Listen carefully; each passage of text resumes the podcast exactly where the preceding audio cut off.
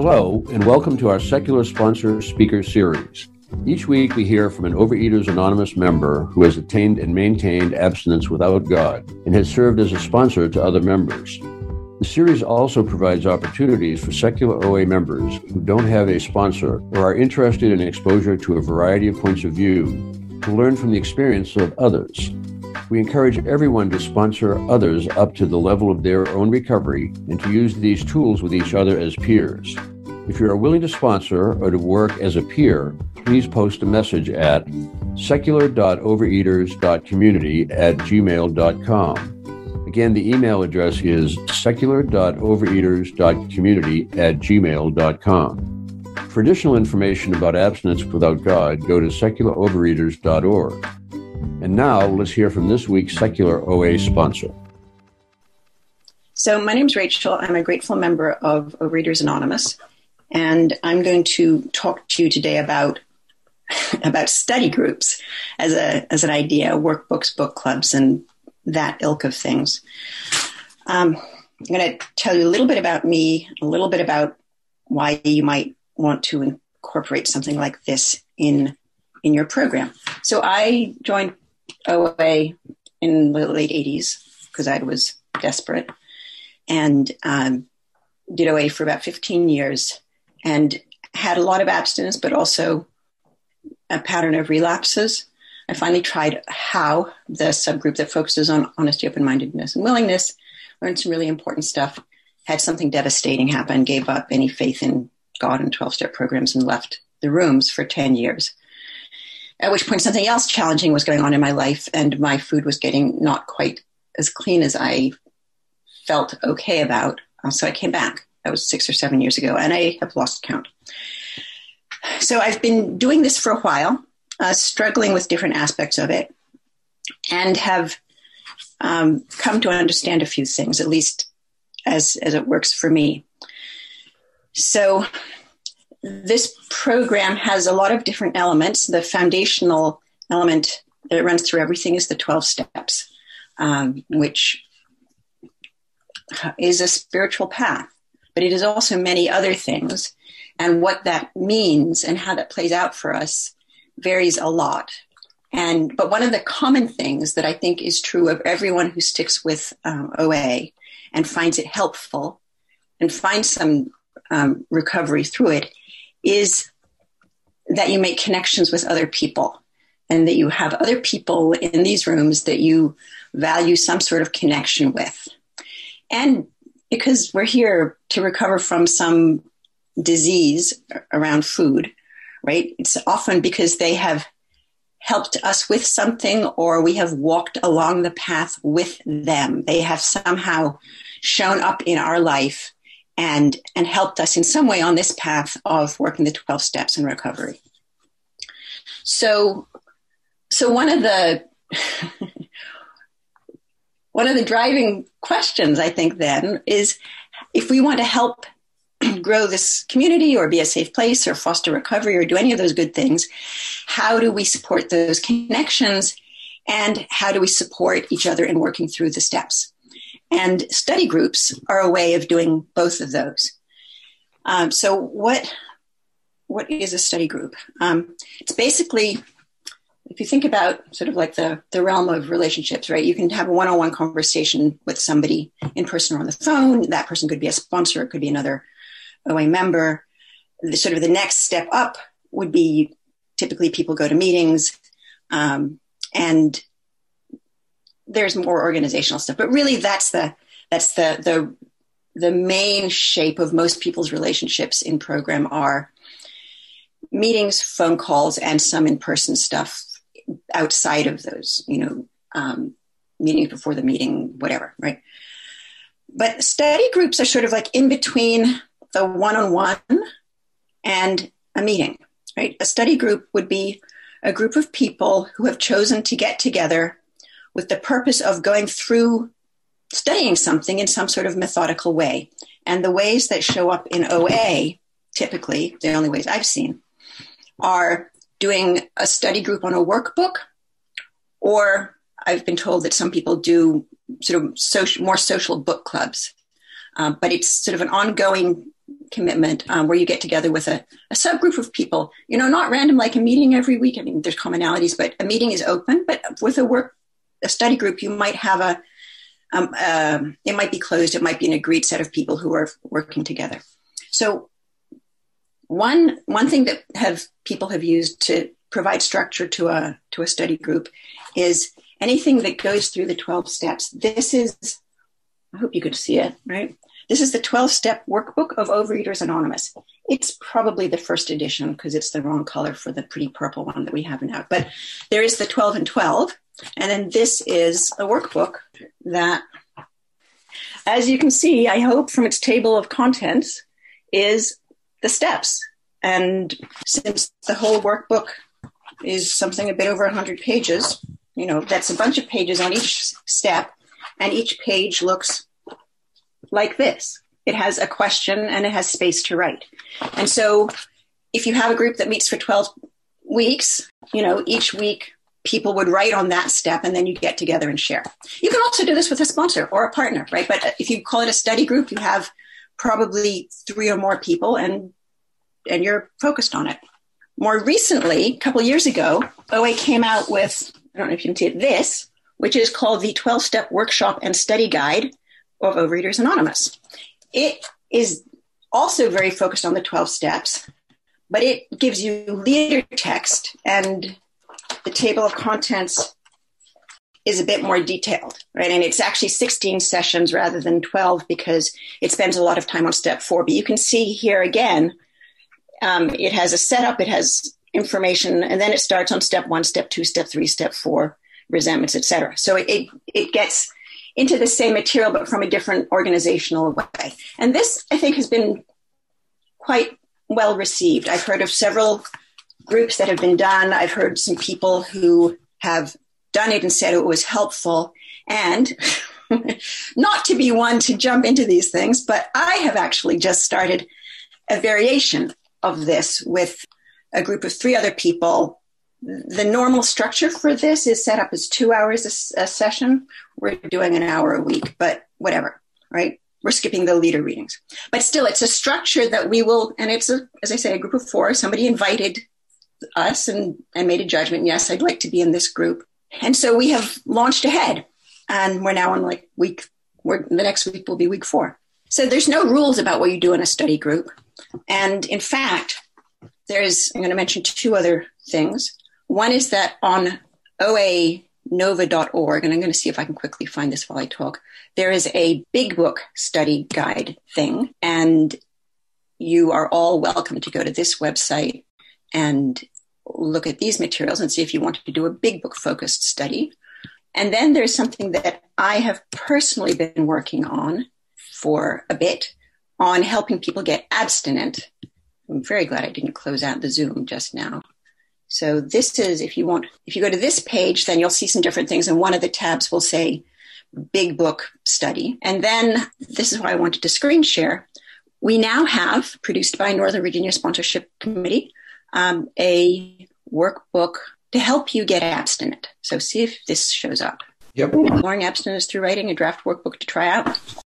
Okay. So we debuted this on Saturday at a workshop that sponsorship committee did on writing and abstinence. And it's exactly that. So how it is organized, 12 is a lovely number. So basically it says in the introduction, this is only just some stuff, some ideas.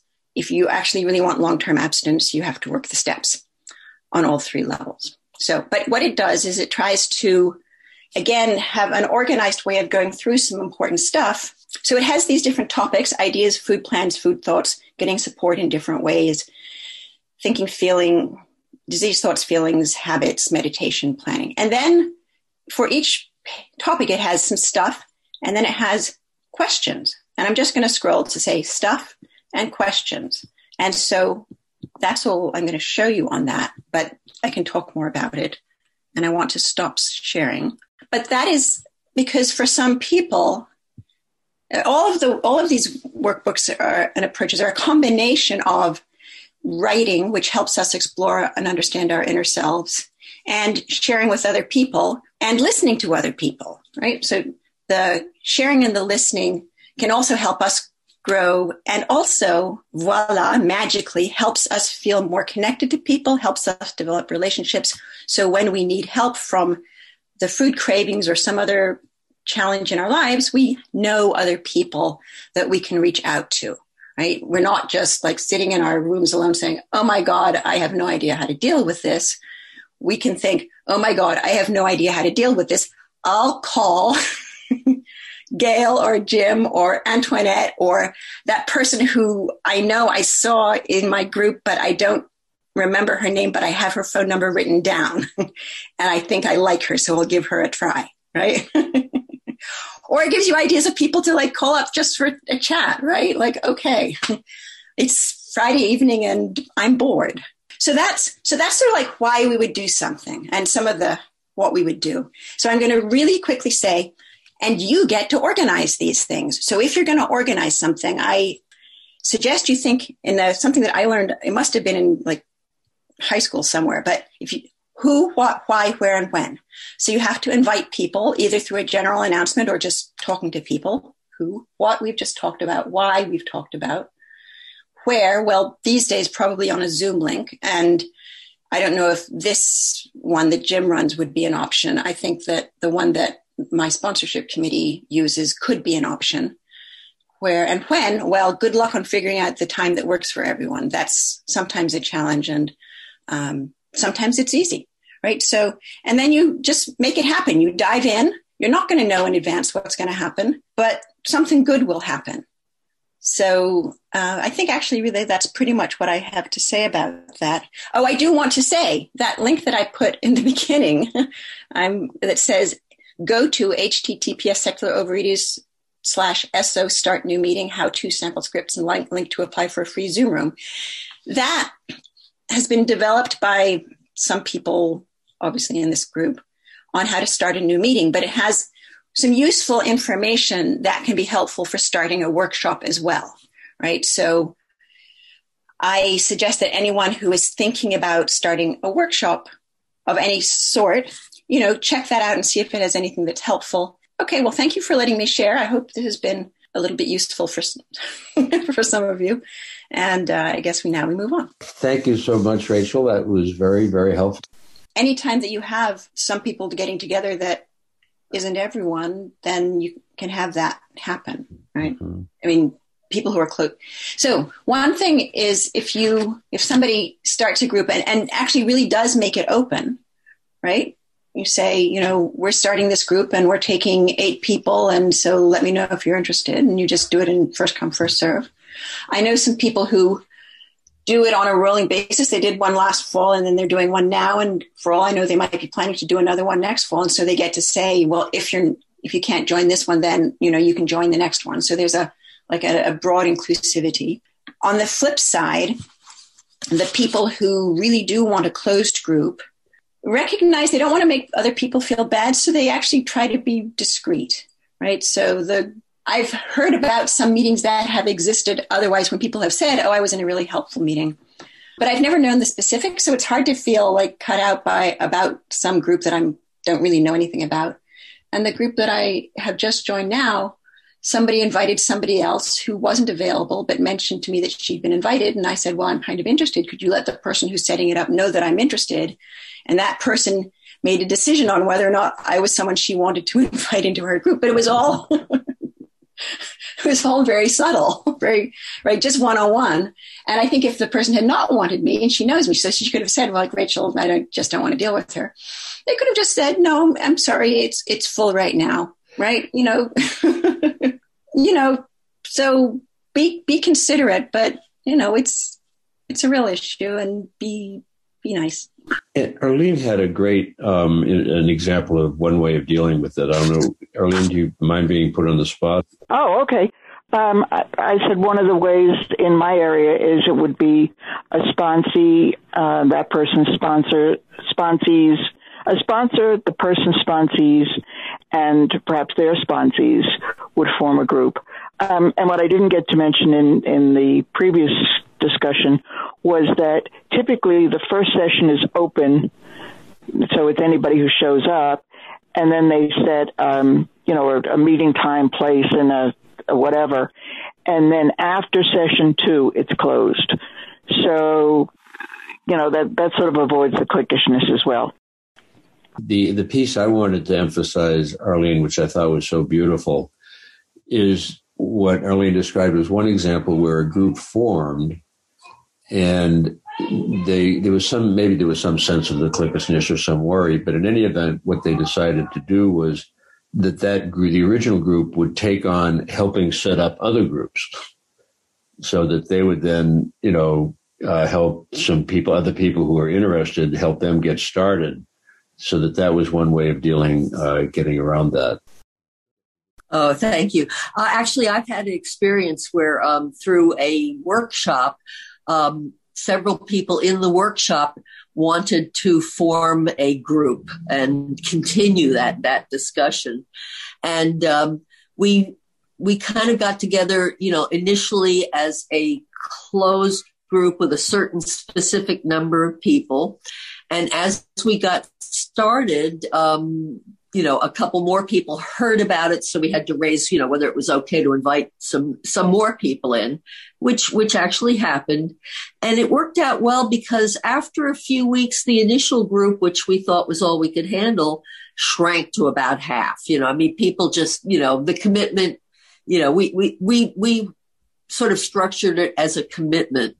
And then, you know, people just found that they couldn't keep the commitment. So it worked out to be beautifully, and we were able to satisfy, you know, other people coming in, and that's fine. So that's all I've got. Thanks, Laura. Hi, I've got to speak up and voice my opinion here because I really think it is a very bad and dangerous idea. We have a primary purpose, which is to be here for people who are new and suffering.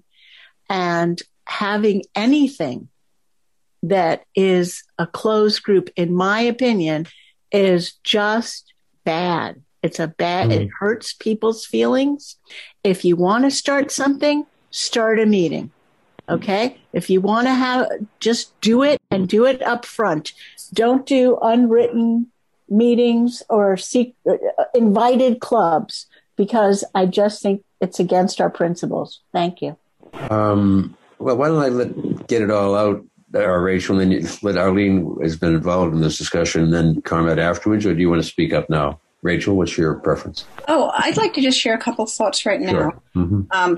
I appreciate the person who just spoke so clearly, right? The thing I was going to make sure I had mentioned, if I didn't already, was people can always ask a local intergroup to sponsor something, which they would obviously do as an open invitation. You know, I don't think there's a good answer, and I think people always do have closer relationships with some people than with others.